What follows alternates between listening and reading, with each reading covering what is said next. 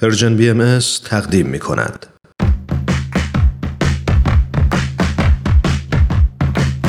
نقطه سرخط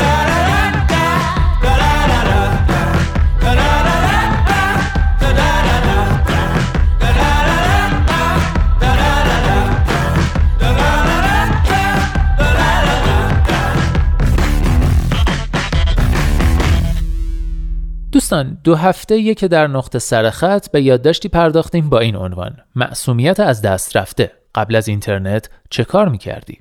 یادداشتی از لیا مکلارن که در بخش ابزرور وبسایت گاردین و ترجمه فارسیش هم در وبسایت خوب ترجمان منتشر شده. پیش از شنیدن بخش پایانی این یادداشت بد نیست به سبک سریال های تلویزیونی یک آنچه گذشت سری داشته باشیم. خانم مکلارن یادداشتش رو با یادآوری خاطره میز پدرش شروع می‌کنه و از اینکه پدرش مثل اکثر شاغلین نسل خودش و نسلهای قبلتر می‌تونست تقریبا فقط با یک تلفن و یک بسته کاغذ درآمد داشته باشه و معاش خانواده رو بگذرونه ابراز شگفتی می‌کنه و می‌نویسه برایم سوال است که چطور تمام روز آنجا می نشست بی آنکه اینترنت یار همدمش باشد؟ بعد به همون یادآوری می‌کنه که چیزی نمانده تا زمانی که هیچ کس روی زمین یادش نیاید دنیا پیش از اینترنت چه شکلی بود. در همین راستا خانم مکلارن در ادامه به دو تا اصطلاح معنی جالب اشاره می‌کنه. واپسین معصومان و مهاجران دیجیتال که آخرین نسل انسانهای روی کره زمینن که پیش از رایج شدن فرهنگ دیجیتال بزرگ شدن. کسایی که در هر دو حالت با و بدون اتصال شلوغ حیات آنلاین زندگی کردن و به اینجا می‌رسه که گویا ما از این جهت منحصر به فردیم که واپسین نمونه های یک گونه رو به انقراض هستیم. و لذا آخرین منابع حی حاضر از یک پهنه تجربه بشری هستیم که چیزی نمانده از دست برود. ساعتهای کشدار بیمایه و روزهای بیفایده.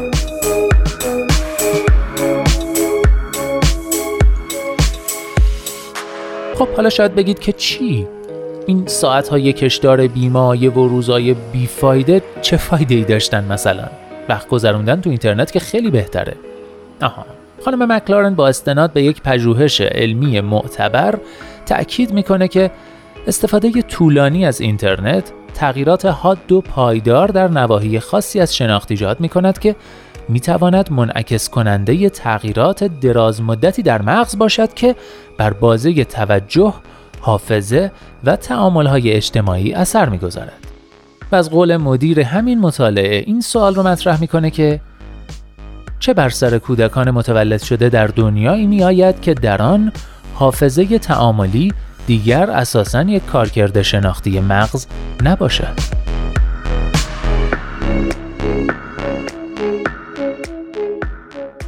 در نهایت در پایان نقطه سرخط هفته پیش مسئله اقتصاد توجه رو مطرح کردیم که در اون زینفعان سرمایهداری در رقابت مداوم با هم دیگه می‌خوان حواسمون رو پرت کنن تا خودشون سود ببرن. و به اونجا رسیدیم که جیمز ویلیامز استراتژیست سابق گوگل ابراز نگرانی می‌کنه که ما همچنان سرگرمی را با وقت آزاد مخلوط کنیم که متعاقبا فرصتهایمان برای تعامل و دروننگری کمتر و کمتر می شود.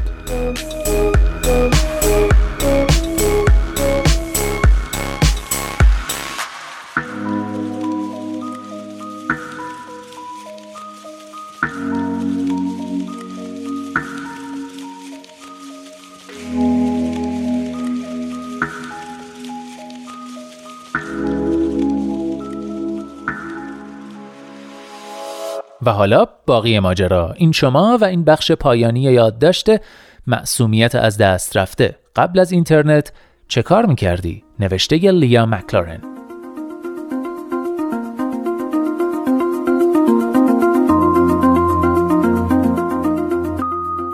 اگر تسلیم حواس های جنون آمیز اقتصاد توجه شویم، خطر بزرگی بومیان دیجیتال مثل بچه های من و شما را تهدید می کند. تنها ماندن با فکرها و خیالها تجربه مهمی است که شاید از کف آنها برود. قبول سرگرمی هایشان استادانه تر از چیزهایی است که ما داشتیم بالاخره مگر آدم عاقلی پیدا می شود که به جای سفره پرنعمت و آسمانی نتفلیکس سراغ بازپخش های این جهانی سریال فرندز برود اما چیزی که از دست می دهند آن ساعتهای خالی بیقرار و کمابیش محزونی است که ما به ابرها ظلمی زدیم و میان درختها لانه می کردیم صد البته شوق این چیزها به دلشان نمیافتد چرا که اینها را نمی‌شناسند. ولی ما که می‌شناسیم ما معصومان مایی که معنای ساعات خالی و ملال را می‌دانیم. چون در همان ساعات بود که ناخواسته خودمان را میشناختیم ساعاتی که اکنون از دست رفتند تخیلاتی بازیگوش و تنبل و سرگردان بی هیچ قید و بندی در کمال آزادی. و این وضع گرچه گاهی کسالت بار و بی هیجان می شد اما همه شگفتی های دستساز بشر از جمله خود اینترنت از همین یک سرچشمه برخواستند یک فرد یک فکر یک خیال بافی.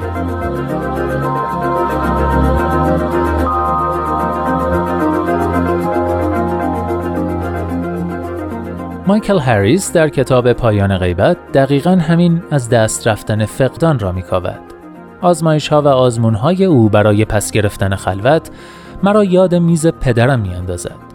هریس توصیه می کند که بدون تلفن به یک پیاده روی طولانی برو.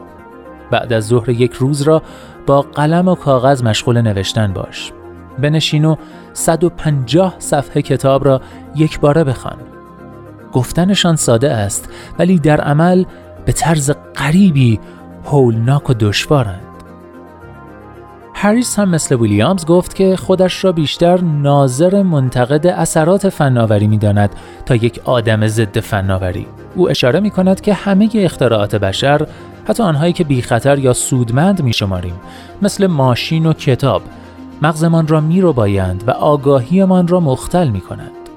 با ظهور کلان داده هم خطری تهدیدمان می کند اینکه غنای حیات درونی ذهنیمان را از دست بدهیم. او گفت تجربه کردن فضای خالی زمین ساز رشد تخیل و اندیشه مستقل می شود یعنی می توانی بدون فشار افکار عمومی یا ارتش ربات ها به ایده هایی از آن خودت برسی. به علاوه اتصال مجازی مانع تواناییمان در تماس برقرار کردن و همدلی می شود وقتی از اتصال اجتماعی با واسطه فناوری اشباه شوی روز به روز سختتر می توانی توجهت را وقف آنهایی کنی که واقعا با تو و کنار تو هستند. هریس بیش از هر چیز نگران آن است که در آینده سمزدایی دیجیتال به طور منظم یعنی دوری گزیدن از فشارهای طاقت فرسای اقتصاد توجه فقط برای عده معدودی از سرآمدان و بهرهمندان مقدور باشد.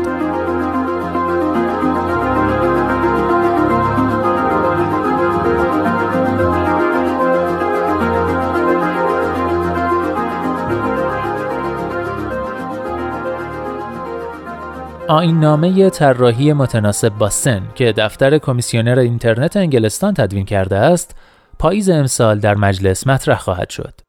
اگر به درستی پیاده و اجرا شود، شاید بتواند اینترنت را برای چندین نسل آتی از کودکان بریتانیا به مکانی امنتر و ایمنتر تبدیل کند.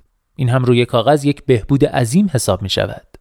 ولی حتی تصویر جدیدی که می‌خواهد از اینترنت بسازد نیز نمی‌تواند آن معصومیت پیشا دیجیتال ما را کاملا احیا کند. هر قدر هم قانون وضع شود آن فقدان پیشین را به ما بر نمیگرداند.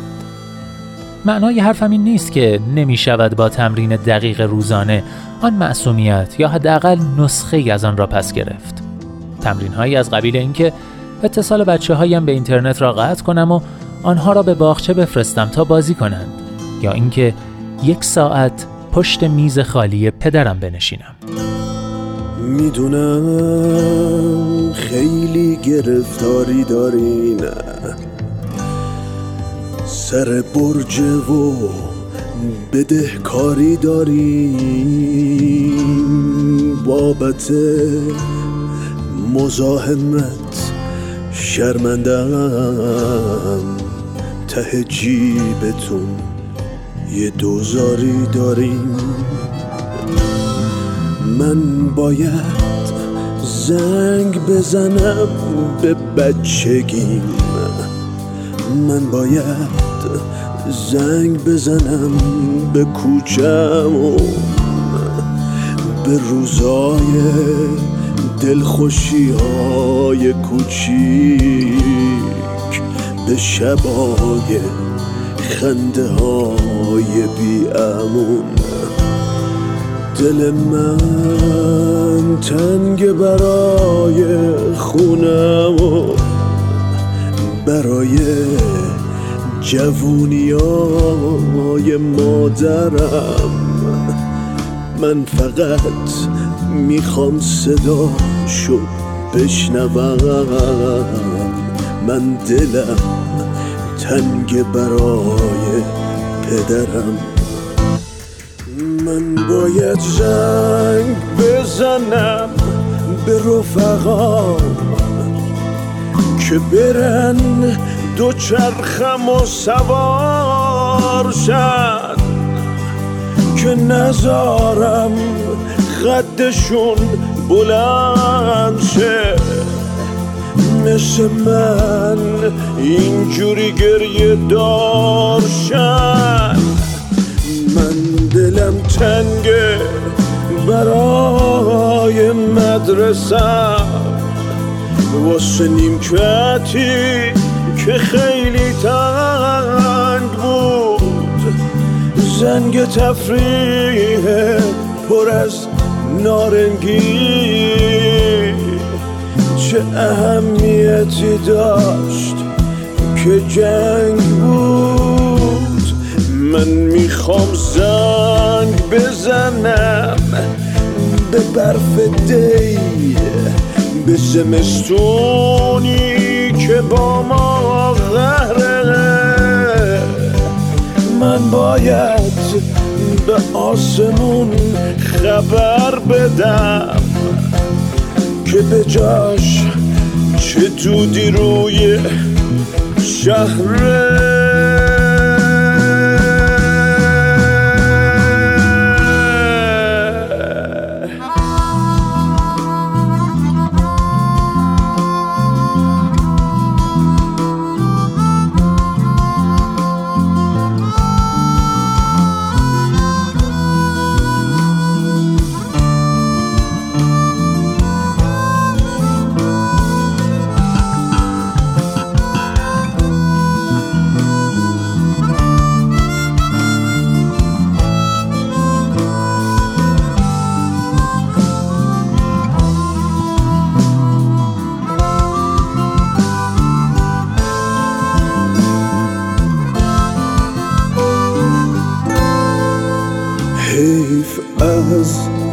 کسی که جای زندگی لابلای خاطر گیر افتاد.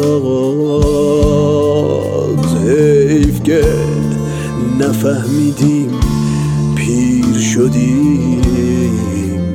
حیف که دوزاریمون دیر افتاد. می‌دونم خیلی گرفتاری دارین. سر برج و بدهکاری دارین. بابت مزاحمت شرمندم ته جیبتون یه دوزاری دارین.